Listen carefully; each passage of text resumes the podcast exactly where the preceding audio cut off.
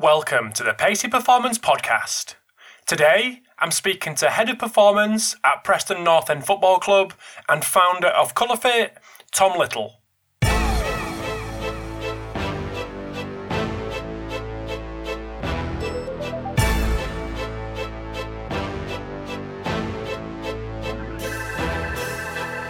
Thanks for tuning in to this episode of the Pacey Performance Podcast.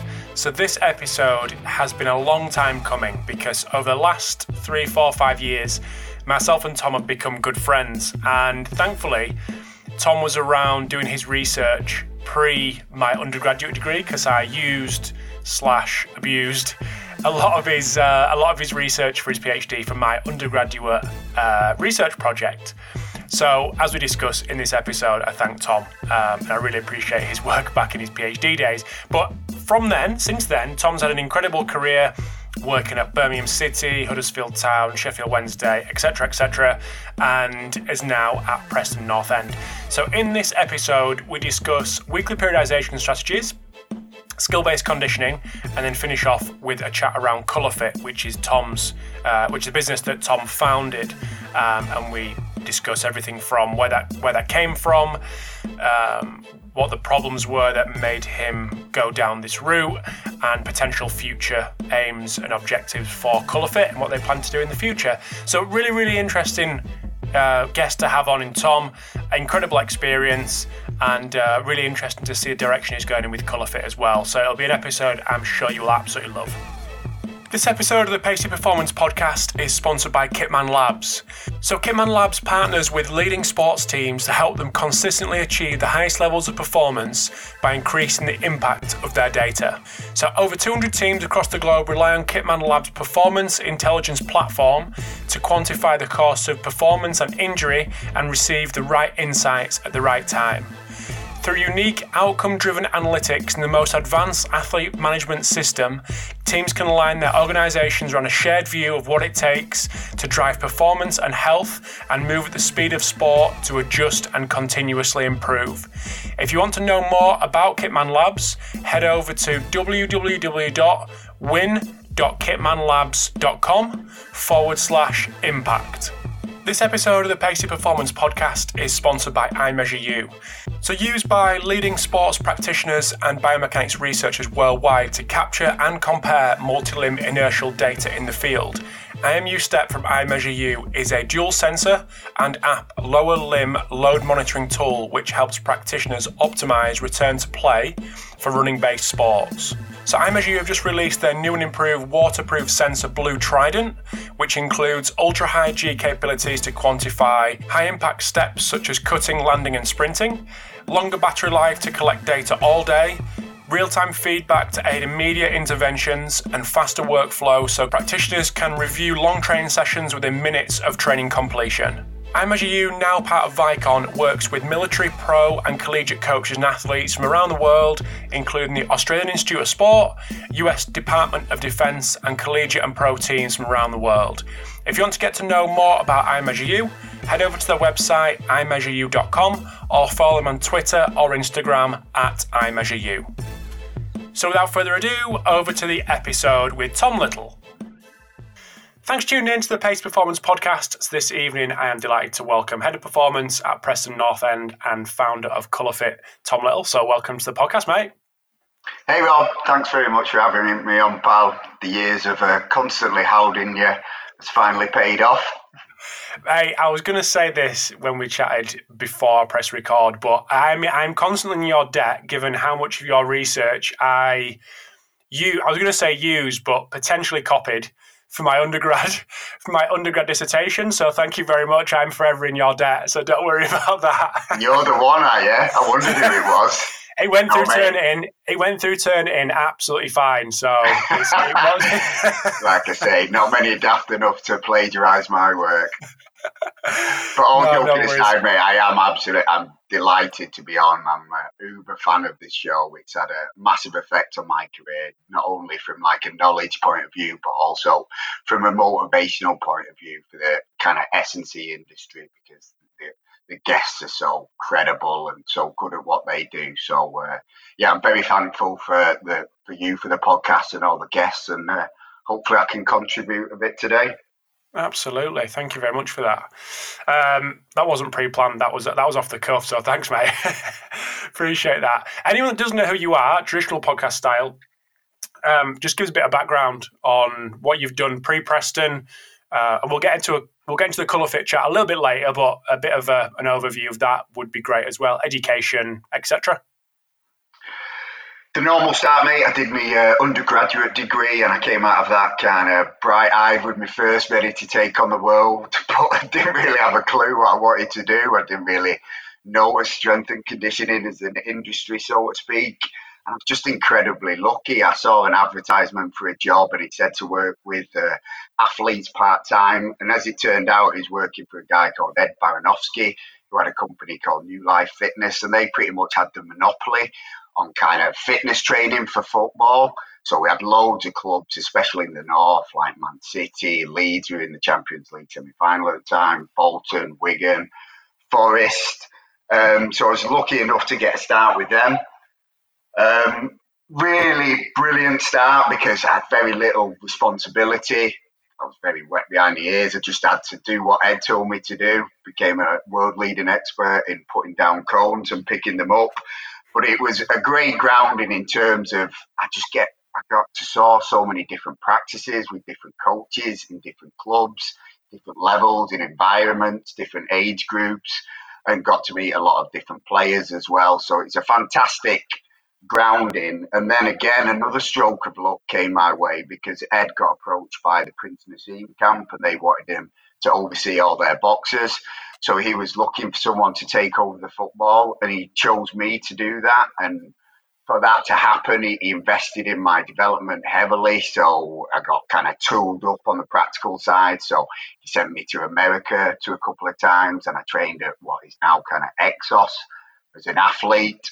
Um, I met loads of people like Vern Gambetta, Gary Gray, Mel Siff, went on all the courses, so CSCS, Baller, did my UK SCA. And from that, I kind of took on the mantle of doing all the programming for all the teams that were going on. Like a buffoon, I decided to do my master's degree at the same time. So that was an absolute year from hell, but got through that. And then after that finished, I was kind of wanted to go down the lines of becoming a bit of a guru, so to speak, in uh, um, skill based conditioning because I thought that's how the industry is going to go. And again, another stroke of luck at the time, uh, Nottingham Forest were asking me to go full time with them. So I bargained with them, would they let me prod and pro uh, players to do my PhD? And they agreed. And then I had three fantastic years there. And ever since then, really, I've just banded around uh, different clubs in English football, being a, a fitness coach or a head of performance, been extremely fortunate to work with some great clubs, racked up over a thousand games under my belt and six promotions, been some tough times in there too, fighting against relegation. And now I'm in my seventh year as head of performance at Preston North End. Absolutely amazing place to work. And I'm also the founder of a nutrition company called ColourFit. What makes Preston so amazing? Because it's there's it's not many times, and not not to say that people don't think this about the place of uh, employment, but there's not many people who have said the place I work is absolutely amazing. So what makes it amazing up there? There's lots of things. First of all, you've got the staff; they're all so diligent and just great people. We have quite a small staff as well, so we're a tight knit community. All feel very responsible for the jobs that we're doing and accountable. So that's one. Um, the people working around the club, they're generally supportive. We work within a very budget minded structure, but if we really want something and we can put up a good case for it, they'll support us as best we can. But the main thing I have to say is the players. The players are just such a joy to work with and there's things with big clubs, you get big players, and that's great because it's easier to win and they're so talented. We're a club where we have to get them in and develop them. So all our players are kind of from League One, from Ireland, quite a lot of them, from the Scottish leagues.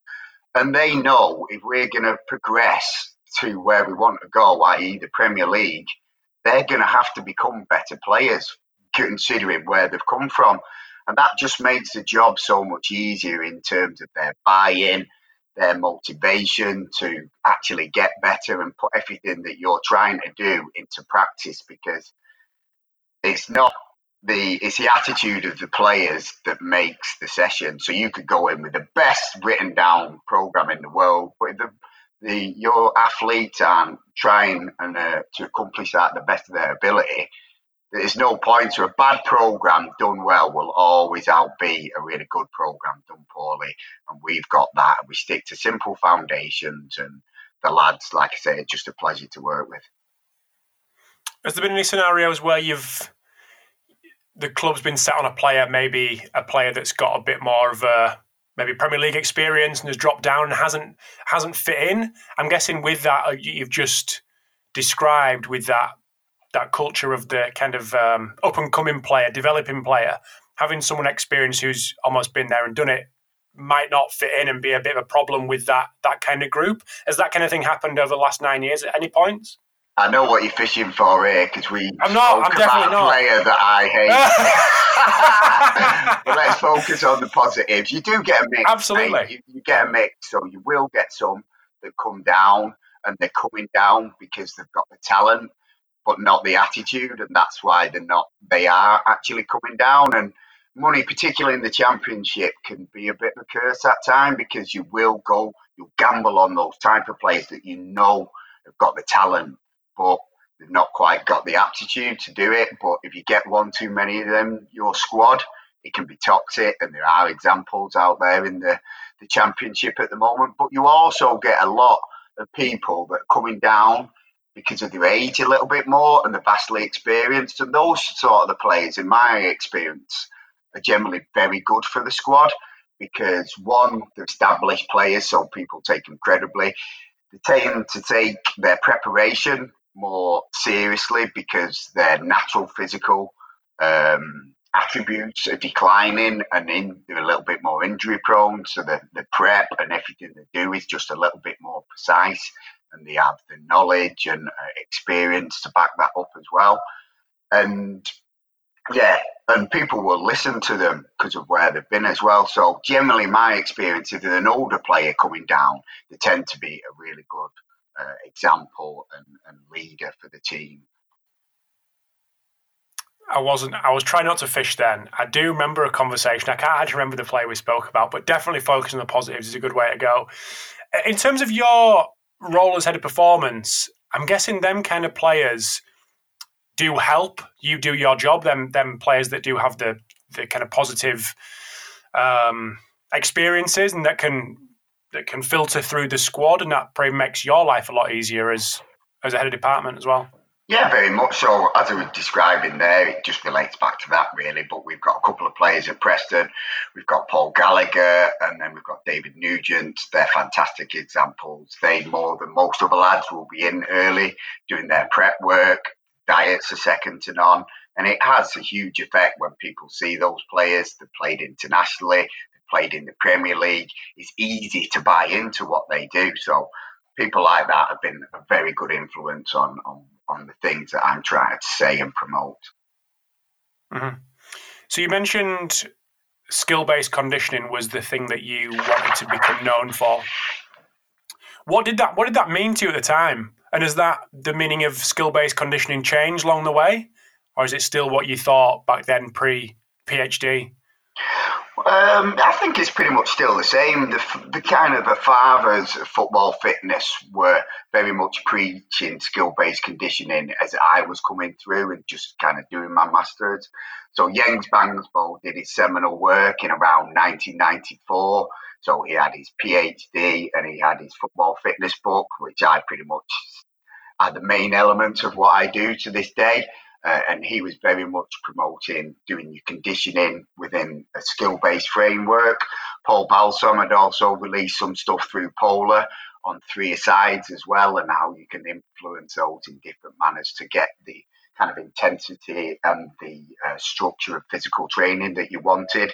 And I was just experiencing it when I was doing it myself. The players were just so more more more motivated to do that type of work, and it's it's fairly ubiquitous now. I think if you look across all, certainly in football, but all kind of skill based, field based sports, virtually all of them are using the majority of their physical training through skill based conditioning, and with very good reason as well. Number one, in sports like that, you've got to be super efficient in what you're doing. So we've got to work on all the physical qualities, so all the biomotor abilities, so speed, strength, stamina, agility, acceleration, and flexibility. They've got to be injury robust. They've got to work on culture. You've got to work on, the multiple tactical and te- technical elements that are going on. And then in between all that, you've got to fit in 50 odd games a season. So where you can be efficient with your training load, you've really got to do it in sports, like I say, that are field based, endurance based, but have these over overlay of uh, skills running through them.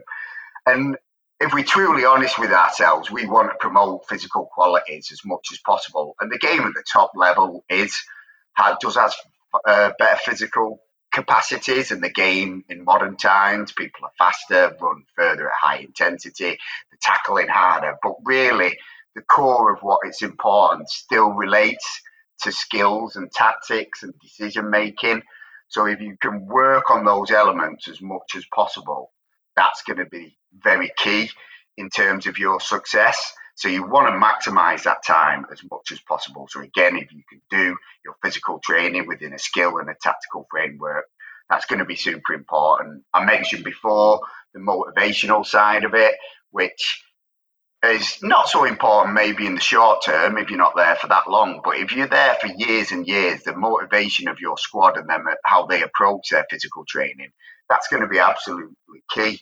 So it's really important. And then the final cherry on the top is you've got you're developing very sport specific qualities. So if you do it within a kind of specific framework, which skill based conditioning is, you're going to be working on things that are important, multiple physical qualities at the same time. So intermittent endurance, agility, acceleration, high speed. You're working on all these things all at the same time. So it's specific training and it's also efficient training as well. So I think it is really important from from those frameworks. Do you ever use non skill based conditioning? Is there a time for that at Preston? For me, without a shadow of a doubt, I, I definitely think that you do need some level of running. There's a number of reasons why you could say some um, running based conditioning is more important. Number one, you can have greater control on the intensity. So even though you can have parameters, the numbers, the pitch size, the rules to try and affect your intensity, it's harder to control with skill based conditioning. With intensity, it's really easy to do so you can get them working within a specified distance or time or vice versa. It's easier to use your monitoring tools to carefully select the intensity. Within a game, people can hide if they really want, unless it's something like a 2v2 or a super intense game. And some people's role within that game, say you're a holding midfielder, it might be important that they're not training as hard as the, the rest of the people within that session. So it's really hard to get that really uniform and tightly controlled intensity, and intensity is probably the most uh, dominant factor when you, you're training physical qualities as well. I also think you can use running as a form of testing as well. So you can very simply look how far they go in within a certain time, or vice versa. You can look at things like heart rate response to a submaximal running test. I also really like to use running for, to set cultural standards to actually say if you don't make this time or distance, it's completely unacceptable. And again, you can't really do that with skill based conditioning. So we will have certain drills where we're saying if you're not reaching this level, within this group, it's not going to be acceptable. There's going to be consequences. And I think it just sets the mental tone. By far and away, most of the time, people can achieve it. It's their mentality of wanting to achieve it. So if you set that bottom end, it sets everyone on a certain key that really elevates the whole squad. Because I found your your dropout, your worst result is the most significant factor on how everyone else responds to things like whatever it may be strength training, endurance training. So I think it's really important on that respect. The other thing with running, it's far more easy to set up a session. So when you're doing skill based conditioning, there's a lot of considerations that can make it complex and quite hard to do. So things like your number of players, number of keepers, equipment, all going to have a significant effect on the type of drills that you can use. So the number of players you've got, for example, it has to be a divisory number for the type of drill that you want to do. How many groups you're going to get in total from that number is going to affect how many teams you, you've got. And if you're doing, say, for example, let's keep it simple, say you had four groups, but you only had two keepers. So two teams are going to play a small sided game of keepers, and the other two teams are going to do possession. You're going to want all those teams to do equal amount of each drill. That's going to set up how many reps you've got to do within that structure, which is going to then affect your duration of your reps and your rest and things like that. So it can be quite complex. So, for example, in that scenario that I set up there, if you had four teams doing two different drills, you'd have to set up repetitions of um, six in order for everyone to do the same. So you'd have to work out what's the optimal overall structure, divide it by six, and that gives you your rep time. So already it's starting to sound quite complex.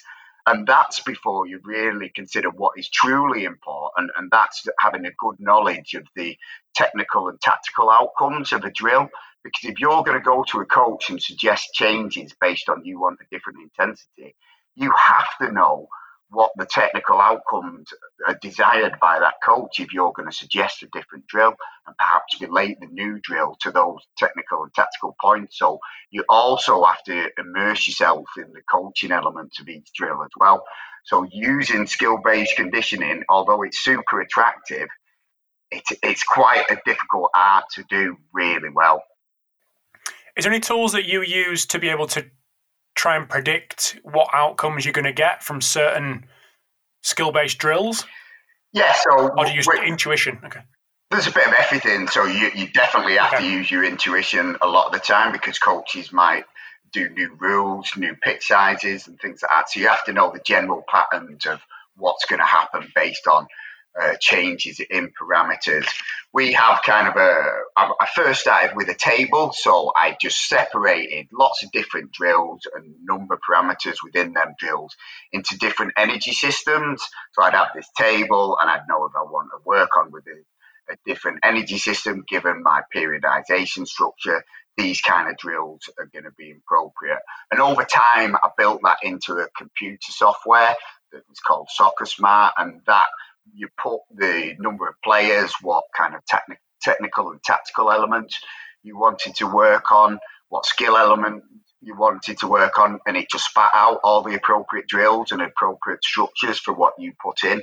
So that was super helpful. And you can design that yourself, either within Excel using kind of filtering systems, or you can design tables to do that. So it doesn't have to be as complex as a computer program. And there's lots of people that have formed predictive um, loading tools. So you can look at your GPS uh, parameters for a given drill, and then you can, if you want to go to a high level, you can have that on an individual level. Our predictive load tool just looks at an average level.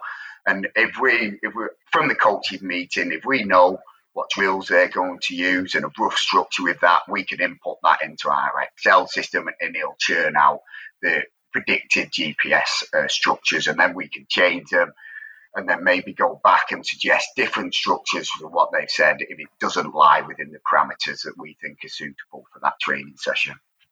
So this is a good time to move on to chatting a lot around the weekly periodization strategies. Of we've um, we've kind of touched on a lot of that already. But how does the the skill based conditioning fit into them uh, into them strategies from a, a, weekly periodization point of view? Yeah.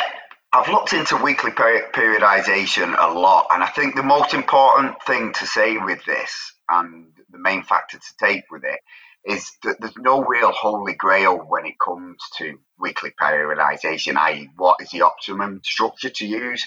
And there's kind of evidence for this all around. If you look at all the people that have been successful within football, within all the different sports as well, they're using widely different periodization strategies and overall philosophies to their training. The one that I kind of like to look at, uh, because it's a really funny uh, video on Twitter. is a comparison between uh, Pep Guardiola and Neil Warnock. I don't know if you've seen that, but uh, it's good.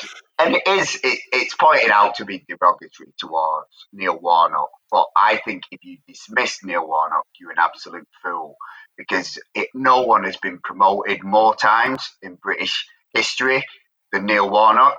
He got very recently, he got QPR to the Premier League. He got a very unfancied Cardiff team to the Premier League and almost kept them there.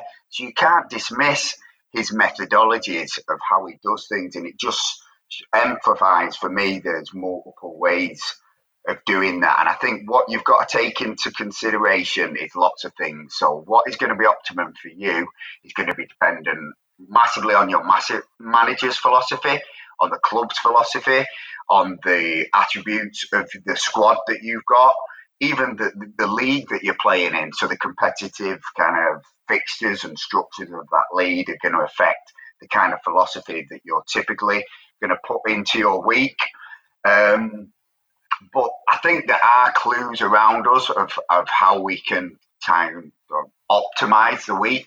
So we can take some clues from around physiology and fitness fatigue models and supercompensation and things like that. And I think it's a fairly accepted uh, wisdom now that we know that around 48 hours before and leading up to a game that we can't really train that hard or provide a true overload. So we could train intensely or we could train with some volume, but we can't do both and, and apply a big overload because of factors relating to fatigue. So from the game, you don't want to be training too hard, more relating to um, injury risk, but also you're going to hamper the recovery process. And that 48 hour window leading up to a game, again, you don't want to be encountering fatigue that is going to hamper your maximum performance levels when it comes to game day. So, what that leaves us with is kind of this two week, two day window on match day minus four and match day minus three. Say, for example, you're just going on a Saturday to a Saturday game where there is an opportunity to train our players harder and apply an overload.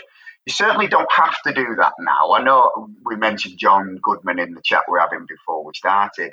And I remember John always saying he had a really successful Red- Reading team and they very rarely trained above 85% of their maximum heart rate.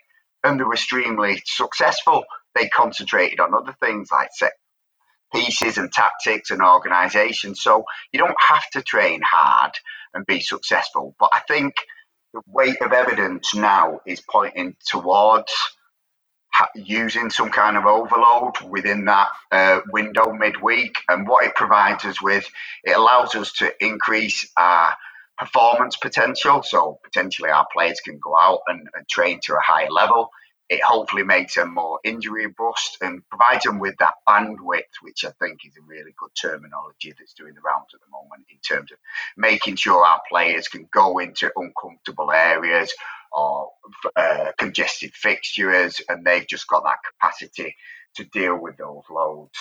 So there's within that window of overloading, you see different things of how people apply it. You see different on what they're doing and when they're doing it. So, first of all, what they're doing, my approach is to approach it from an energy system point of view. So, things like VO2 max, lactate threshold, uh, anaerobic capacity. And the reason I approach it in that manner is that there's clear research showing optimum structures when you, you're targeting energy systems. So, if I'm working on something, I know the pretty much what type of structure to throw at that to get optimum physiological adaptations.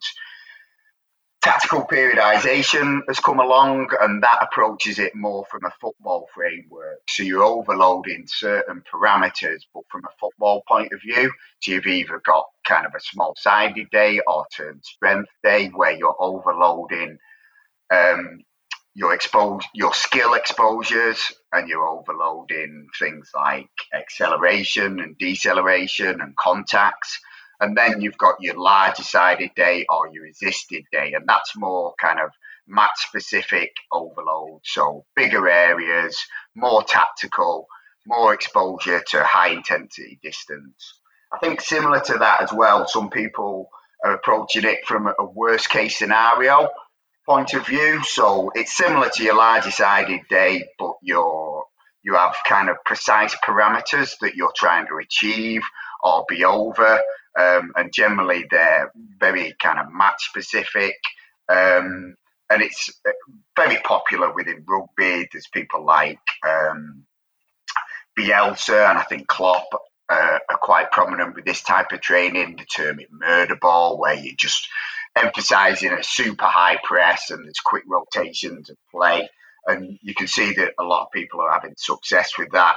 I don't know if you caught Japan in the World Cup, in the Rugby World Cup, but I think they have a mm. worst case scenario for 80 minutes.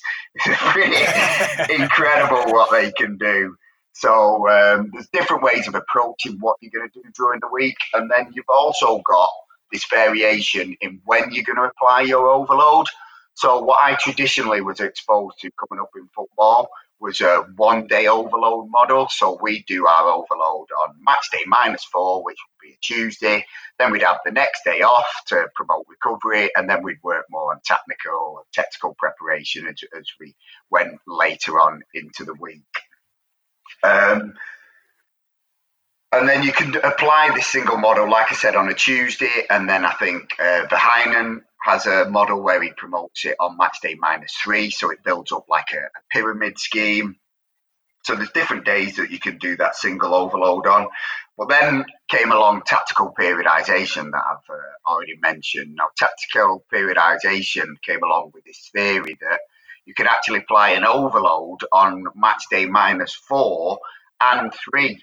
And you can do that by working on different energy systems and different neuromuscular properties on the different days. So the, the, the classical system is promoting on match day minus four. You're going to do more your small sided day or what you term your strength day. So that's going to be in small areas. You're going to be working more on acceleration and de- deceleration, which is going to work more on your quads, um, your glutes. It's going to work more on your tenderness and joint structures because there's a lot of stretch shortening cycles going on. And then it's going to work more on, around your VO2 max energy systems. And then you go in the next day, max, max down minus three, you're going to work on different properties by working on a larger area. Um, you're going to have more high intensity distances. You're going to be working more on your hamstring musculature. Um, and you're going to be more lactate threshold into aerobic capacity type of adaptations. And that obviously blows the single system out of the water because what you're getting with that, you're getting far more overload, you're getting far more training time, you don't have to periodize from week to week because you're getting your different energy systems within the same week. So, from that point of view, it's an absolute no brainer that you go with tactical periodization. But as with everything, it does have its disadvantages as well. So people have taken that almost as accepted wisdom in terms of on your different days, you're working on these different energy systems and different neuromuscular properties, and therefore you can train hard on those both days, but I don't think that's been proven at all. There's certainly no peer reviewed evidence to support it.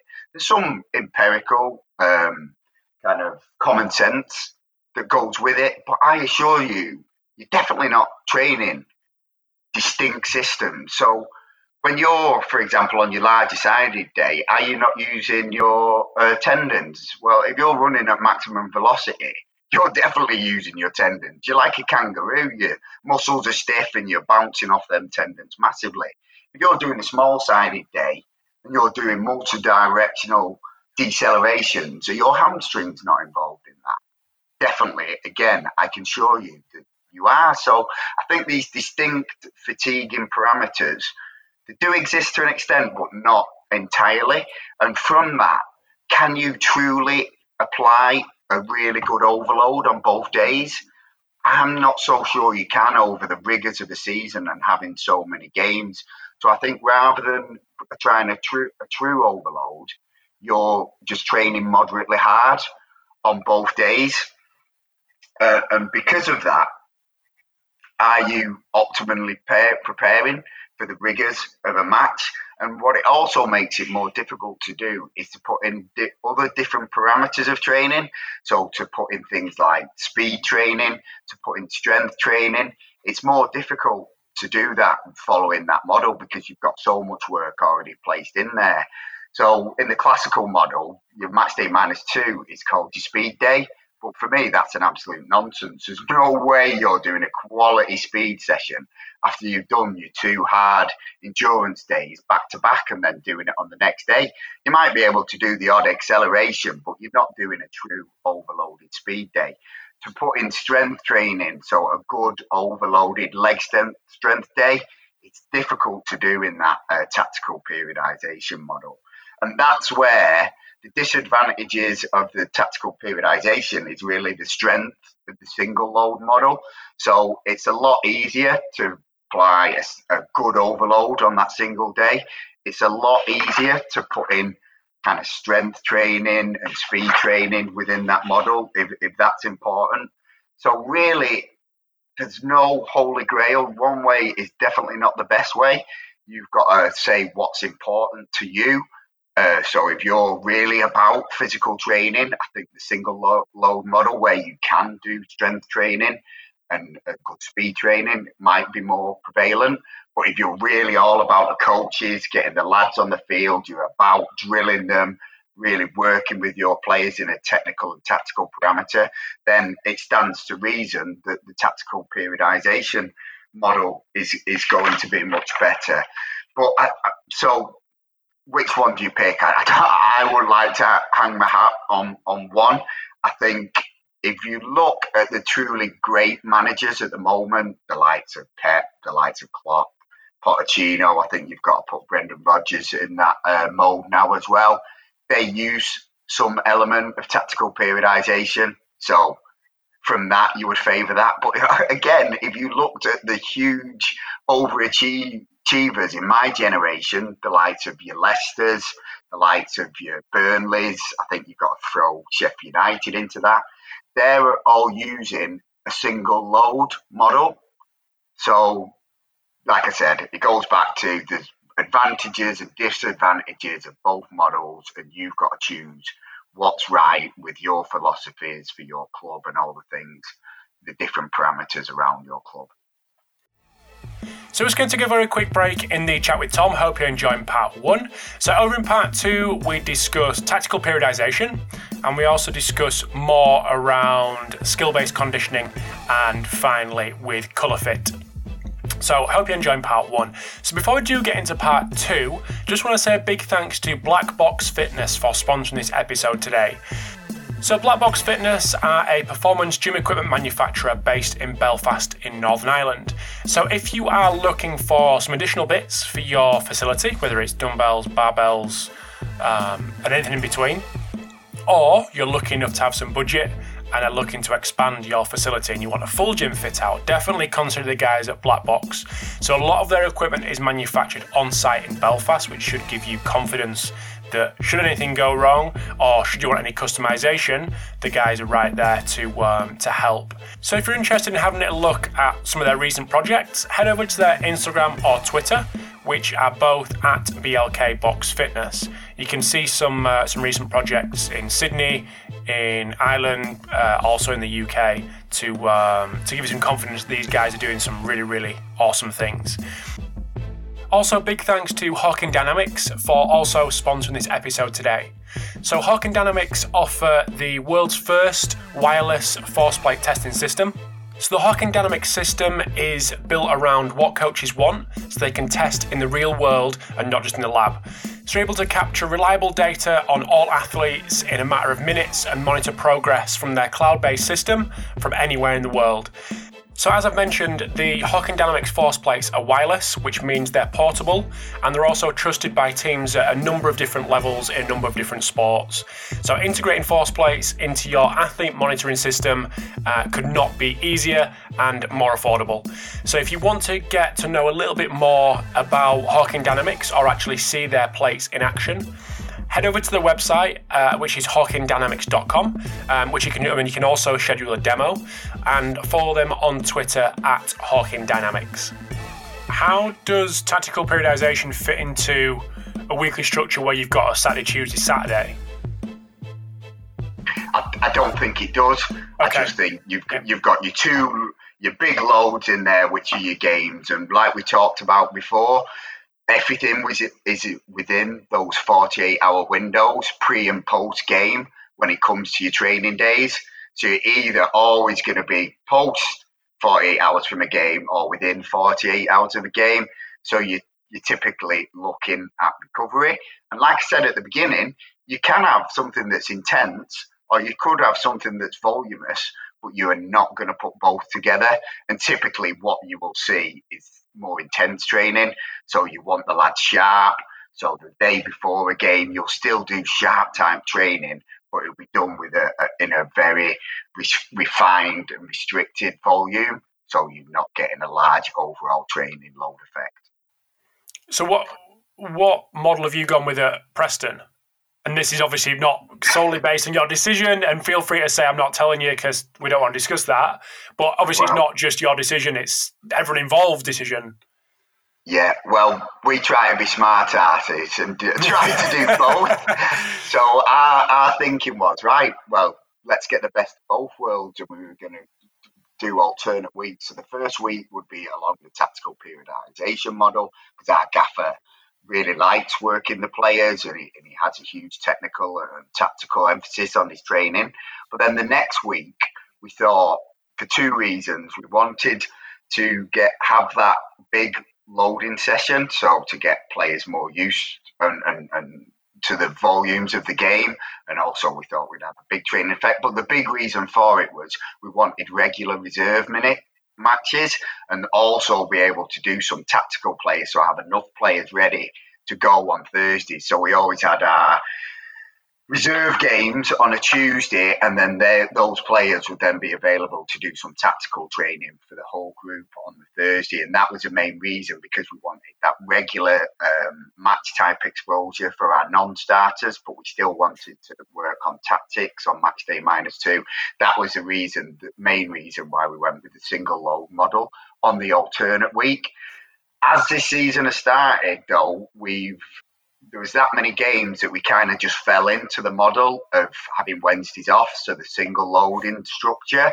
And because we started the season so well, we had so few injuries, we just kind of stuck with it. We thought, do we want to kind of gamble and, and, and, put the tactical periodization in there? So we've ended up just really pretty much sticking to um, a single load model. And again, that refers back to it's the um, the competition structure is so important for what you choose. So we had that many games going on that we just kind of fell into that single load structure and it worked really well. So do you have Sundays off regardless if you had a match on a Saturday? No, um, if we're in our if we've got a game on Tuesday, we'd be in, so we'd have a warm down protocol to follow. If it's a single match week, we'd have Sundays off. So if it's single match week, you'd have Sundays and Wednesdays normally, or yes. that's the model you've fallen into. If yeah, yeah. Yeah, if you've got a match yeah, Tuesday, that's model. And, and, you do see quite a lot of people bring them in the next day and then um, have the Monday off. And there's two reasons I kind of try and stay away from that. One of them is massively selfish, but I want to see my kids, I want to see my family when they're off. So, an entirely right, so selfish yeah. point of view, I will kind of recommend his Sundays off from that. But I also think if you look at the all the studies on recovery, your your, your um, recovery markers, certainly in terms of performance and uh, biomarkers, they're having greater recovery on the second day rather than the first day. So I'd say it's safer to come in and do some training on that second day more than it is on the first day.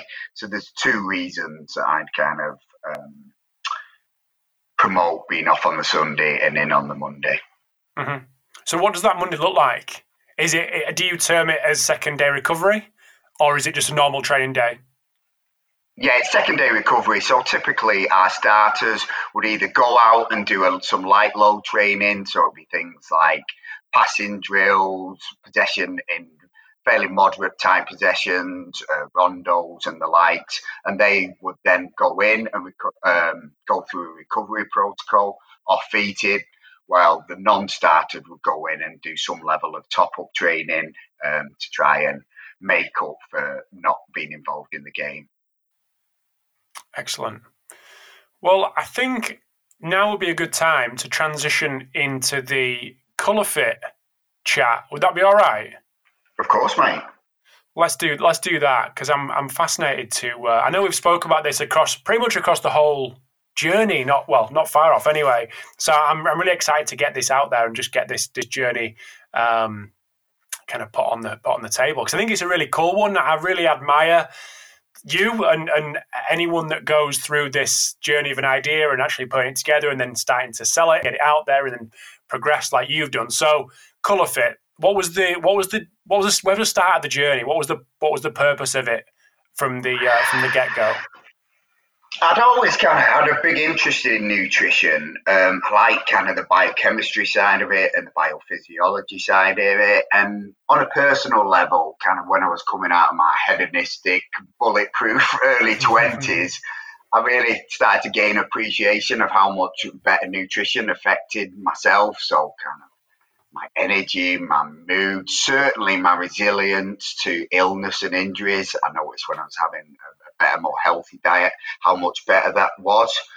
And obviously, as a head of a department, you have the overall kind of um, ultimate responsibility for nutrition, even if, when you're hiring nutritionists to come in and help you the book kind of stops with you.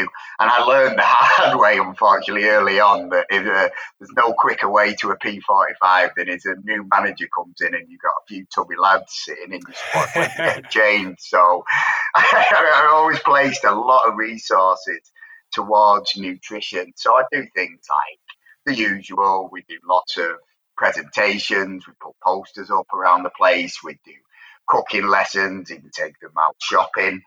But despite like throwing all these resources at it, it, when we sat the down the players down and asked them actually what are you eating now, it was still just crap. And I was getting so angry, I just wanted to mm-hmm. kill the little bastards. so uh, I was literally chasing them around the room on multiple occasions, and I just thought, I've got to do something about this. So I, I set about kind of problem solving what the main issues around nutrition and the first thing that we found, it we just had to make it more simple. So nutrition can be confusing, and, and the level we were trying to simplify it at the time, it was just they oversimplified at their level. So it's just very simple carbs or cereals and pastas and things like that, or just switching to just your basic protein. And health was missing when we were trying to teach them about carb periodization and things like that. So we just thought, what is the easiest way to get them to choose the, the correct type of meals and nutrition? And we thought we need to make it as intuitive as possible. So if we could relate meals to the goals of nutrition, that is a really easy way of make it intuitive. So we thought, right, we went with what are the main goals of nutrition, and we went with performance, we went with body composition and health. So we thought, can we break down meals into those three factors? So performance was pretty easy. We thought we'd throw carbs at that because obviously carbs provide energy at the most efficient and fastest rate and very important for intermittent uh, field sports like our own. So we thought, right, we'll call carbs, we'll call them active performance because it relates to being active. And it, no, sorry, we called it active fuel so because it relates to being active and it's about fueling the, your performance. That was a, a term that was used wi- widely out there already we'd colour it green for go and then we put this running icon at that to make it all intuitive. Next, we have protein. Protein was a bit more difficult because it has a dichotomy of uh, influences, but we decided to call that lean muscle. So protein helps you be lean or lose weight through it. It has the net lowest calories by the time you've digested it because it's through the thermogenic effect. It has high satiety. It has effect on your metabolism, which is all good for staying lean. And also the muscle side of it. We know proteins obviously help repair, and build muscle. So we called that part of it, the body composition, more lean muscle. And we had like a six pack icon, and we could give it a red colour for your burning metabolism. And then finally, we had health. Health is a bit complex to do objectively, and there was nothing out there doing it. But we found a way of um, analysing all our meals and taking all the elements that are important to nutrition, so all your vitamins, minerals, your fibres, your healthy fats, and we quantified that into what we called a health score. And then we could put that into health, and we coloured it gold for the Golden Glow of Health and had a heart with that. So that was a formation of what we called the ColourFit plate. So it had different colours, different icons that represented how much of a meal represented those different food goals. We also knew that calories were important. So we added this thing called the calorie load, and that works like a bit of a speed dial. It's not the best way to do this. You need a bit of a picture rather than just an audio description. It's good. But basically, as coincidence would have it, that all put together looked exactly like a plate. So we called it the ColourFit plate, and very easily people could recognize whether that meal was going to be appropriate for their goals. And all we do with the, our players, we keep it super simple. We say, if you're training hard or you're coming up to a match, you're looking for more green and active fuel, you're looking for slightly higher calorie loads. And when you're not training hard at rest days, you're looking for more red and yellow, and you're looking for more moderate calorie loads. And that way, you're getting the holy grail of nutrition. You're going to be fueled for performance, so you'll maximize your performance capacity. You're also going to stay lean, and you're also going to stay healthy. So that seemed to work really well. The next stage of it was the practical. You got to keep things super practical, and that's a, a lot of the downfall when it comes down to nutrition because a lot of footballers, they've gone through the academy structure where they basically had their asses wiped for them, everything's done for them. Then they get to 18 and bang, they're thrown out there in the big wide world, defending them for themselves. A lot of these Cap 1 clubs, they might be uh, put to a completely foreign environment and they're living on their own and they just haven't got these practical skills. So we thought, right, we need to build a meal library of meals that are really simple to make and they've got to have a health or performance aspect to them. And we thought the thing that really helped if we if we could make uh, video demonstrations for all of them, and that was kind of that was a real turning point where we thought, bloody hell, we might have something here because the lads were so receptive to it from that point where you could actually see the video and thought, well, actually, it's not that hard. I'm willing to give that a go. So that was a turning point where we thought with ColourFit we might have something that uh, got some legs here. The final part that we wanted to solve was to be evidence based. So nutrition is notorious pseudoscience. There's lots of gurus out there on uh, social media. So we wanted, really wanted to be evidence based in our approach. So we made sure all our meals we provided full nutrition analysis and we built these other branches to ColourFit where we always wanted to present an evidence base through a kind of a video rationale or presenting peer reviewed research or international position stands. So we have things like meal builders, which is trying to teach you how to do loads of different types of meals. So things like overnight oats, salads, tray roasts, all kind of similar meals, but how to build them within your food goals. So we provide a video rationale on that. We've got lots of different meal plans for different sports, training plans, different goals. Again, we provide a vision, video rationale of why these meal plans have been built in a certain parameter. And we've got a huge education section with lots of infographics and info videos in there, where again, we will show off so it's in for video. When we say something, we'll flash up the peer reviewed research so they know it's credi- credible information without boring them with the details information. They know what we're saying. That's very credible and very up to date. So we built that up. And initially, we just did it on Google Drive uh, because that's all I kind of had the resources to do, certainly within Preston. And I spoke to quite a few of my pals with it, within the performance world with it, and the, the interest was pretty staggering, to be honest.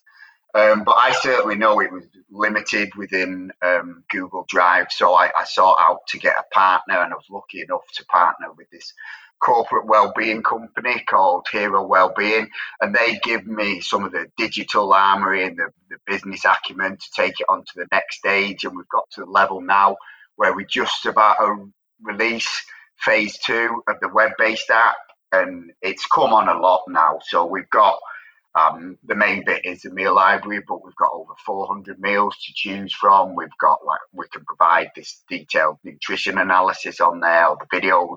Got features like shopping list on there. We've also we've got lots of meal filters built in as well, so you can like likes and uh, different goals, so you can very quickly find the appropriate meals uh, on top of the ColourFit plate. We've also got a meal prep partner now, so you don't just have to make the meals, you can actually order them. That's a fantastic company called Balance Meals. Um, so with our system, you have the advantage of being able to order any type of meal. So sometimes with a meal prep, you're restricted to a certain type of meal, so it might be just for losing weight or just for gaining muscle. So with using our system, they can still periodize the nutrition with meal prep and they get the better uh, nutrition information and the ColourFit plates associated with them, and our customers get a nice discount. We've just started our own personal chefing arm as well. So that's for the kind of elite end that want something that's highly individualized, but with that kind of fine dining um, experience associated with it. We've managed to add our own meal database, which is fantastic on uh, two fronts. So the meal database we've gone for it's cost us a bloody fortune and it's found ages to get it, but it, it's kind of a brand leading one. So all the data that's on it is really valid. So anyone could put the data in MyFitnessPal. So sometimes the validity of what you're seeing is not always spot on. It's international based, it's restaurants, it's groceries. So you can pretty much find dead easily all the foods that you're going to consume. The great thing with ours though is you can also use it as a meal planner. So you can use it as a meal planner for whatever eventuality you want. You could do it for a day, you could do it for a week, you could do it for a month, you might just do it for your pre-match meal. And what we can also provide is administrative access. So, so for example, a nutritionist or um, the head of S&C. They can go on anybody's system within their framework. So, for example, Man City have just bought it. They could go on their nutritionist to go with any of their players within their system and then write them meal plans or look at the, the, the food database that people have been uh, building up and add comments to that or change that. So that's going to be really powerful and empowering the end users. So that's really been great. And then the final cherry on the top, we've got full branding on the system now. So we can give it club colours, we can call it whatever they want, we can put specific modules that they want or take them out and add specific content. So it's come on a, a long, long way now. So I'm excited to see how it goes in the new year. And in the new year as well, it's going to be available on the App Store and in Google Play. So hopefully that will be a big buy-in when it comes to players just being able to do it in a nice, simple single step. Nice. Well, I remember sitting down at your training ground and going through the Google Drive. I don't know how long ago that was, probably three years ago, maybe. So yeah, it's come a hell of a long ago. way. Yeah, two years ago. Good work. Yeah great. In a lot, what, a lot of hard Yeah. work, mate. And I'm thankful I've done it, but things like this, side hustles, do come with consequences. They come Yeah. with family consequences. Obviously, work. I've not slept pretty much for two years, and various other things that you have to sacrifice within your social life. But hopefully, it'll open up other chapters in my life. It's certainly opened up a huge network to peers that I really admire. Um, and gives you flexibility in a career path that can be unstable, as we all know. So hopefully it will come off, but it's not been easy, let me tell you. yeah, I bet. So where can people find more information on ColourFit pre-app? Well, you can follow me on social media. So at colourful color underscore fit is my uh, social handle on Insta and um, Twitter. So you can follow me on there, and I, I do quite a bit on LinkedIn as well. There's a website site which is www.color-fit.com, so they can have a look on there, or the they can just contact me directly. I'm sure you'll leave my details on there. So I'm happy to receive any emails or phone calls, happy to speak to anyone to discuss anything really that we've covered in this um, podcast. Doesn't have to be related to ColourFit. Excellent. And I was going to ask you about game changers, but that could that could take us another hour. So what I'm going to do is what I'm going to do is forward people on to the article that you did with uh, with Simon at Training Ground Guru because I've got it got on my phone here. So just put um, Tom Little uh, game changers. That brings it up. Um, it's a great article. Good good work on that as well. Thanks, mate. When I wrote it about my cat and my mum had read it, and then Simon got involved with Training Ground Guru, yeah. and it bloody exploded. I woke up, I go to bed early these days, and I woke up in the morning, I wonder what the hell had happened. So, big thanks to Simon and Training Ground Guru. But uh, quickly, on Game Changers, just want to say, I just feel it was yeah. a wasted opportunity um, because they could have just done it in a in a manner that didn't have this bad lash because yeah, basically the everyone eating more plant based food. It's going to be great for everyone. It's going to be so good for most people and and so uh, good for the environment as well. And it could have just been done in a manner that was didn't have this backlash and then really help people to to take up a plant based diet more rather than just scaremongering and hammering home that point to the nth degree where it just went into misinformation and outright bullshit in the end. And there just been so much better just saying these are this is the credible information regarding plant based diet. Here are these unbelievable athletes that back up what we're saying and show you can perform to your ultimate levels through a vegan diet. And and then just shown how people what are the appropriate ways and how people can best adapt their diet to have a plant-based approach for uh, the long term but instead they've just gone like just talk crap like saying well vegan sauces are more complete protein sources so eat a bean burrito when you're going to be shagging like a rock star it's just ah, yeah. it was just painful some of it but have they accomplished what they set out to with the ultimate aim of changing people um, to a plant-based way or a vegan way? Uh, they have at the population level, but I just think they could have done it in a much more credible and beneficial to people manner. Mm. I agree. I absolutely agree. It's one of them ones where they've they've created this hysteria by doing it the way they've done done it, and that's why they did the way they did it because it does create this hysteria. There's there's probably more people visiting the guy's website than ever than he could have ever imagined, and he's going on. He's on Joe Rogan podcast. He's on every. He's every. He's everywhere. If he'd done it in a way that we all would have hoped, maybe we wouldn't have. He wouldn't have been as famous as he is, and yeah. I suppose that's where we're living, isn't it?